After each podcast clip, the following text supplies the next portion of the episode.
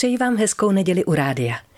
Nedávno jsme si připomněli dvousté výročí narození Johana Gregora Mendla ze čtvrtiny Čecha. Bez jehož objevu by dnešní genetika neexistovala, ale zázračných českých vynálezů, které ovlivnily svět, je celá řada. Tak například bleskosvod. V roce 1754 ho vynalezl Prokop Diviš. Narodil se jako Václav Divíšek v Žamberku, promoval z teologie v Salzburku a z filozofie v Olomouci. Byl knězem, učitelem, teologem, hudebníkem a farářem v Příměticích. S elektřinou experimentoval dlouho, ale v onom památném roce vstyčil právě tam 15 metrů vysoký stožár, který nazval meteorologickým strojem. Později podobný sestavil Franklin, ale Divišův bleskosvod, kterému rádi říkáme i hromosvod, byl lepší, protože uzemněný. Diviš ku příkladu se strojil i multifunkční elektrický struný nástroj a úspěšně praktikoval elektrovodoléčbu.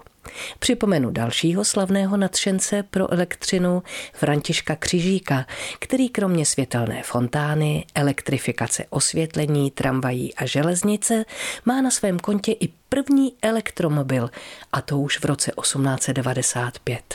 A jdeme dál. Vyrostla jsem v Chrudimi, kde se narodil Josef Resl. Tam, stejně jako já, jen o něco dřív, vychodil základní školu.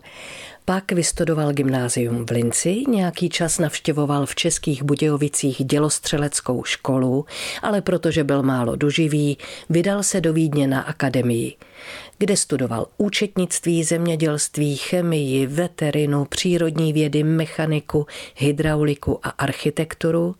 A tak není divu, že při takovém záběru musel skončit kvůli nedostatku peněz dobře kreslil a za svou kresbu bitvy národů u Lipska získal od císaře Františka I. stipendium na Vídeňské lesní akademii. Práci dostal na Istrii a Krku, až ho v Terstu v roce 1827 napadl lodní šroub.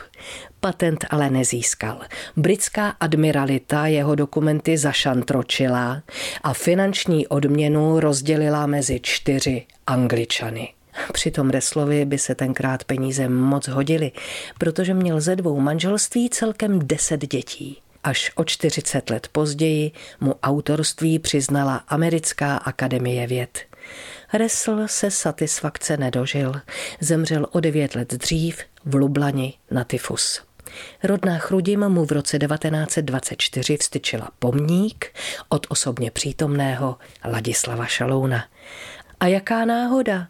V roce Reslova vynálezu, nedaleko od Chrudimi, v malé vesničce Rybitví, vymyslel obyčejný rolník František Veverka Pluch, který mu usnadnil život, protože půdu i rozruchal ukoval mu ho jeho bratrnec Václav a oba své ruchadlo, venkovany překřtěné na veverče, nezištně poskytovali všem v okolí, aniž by tušili cokoliv o patentu. Ten jim ukradl zlý choltický Němec Kainz, který ho pod svým jménem přihlásil na výstavu do Prahy.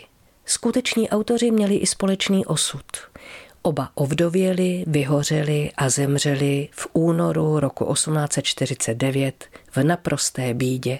Jejich autorství se podařilo prokázat až o půl století později, kdy se jim dostalo cti, slávy i pomníku.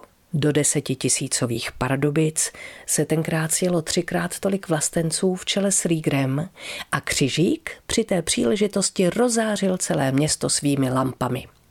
A když končíme v Pardubicích, tak ještě jeden místní vynález světového věhlasu, bohužel nevždy moc chvalného.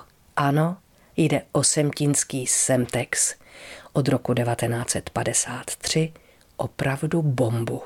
Tak pokračování příště. Vaše Marie Tomsová.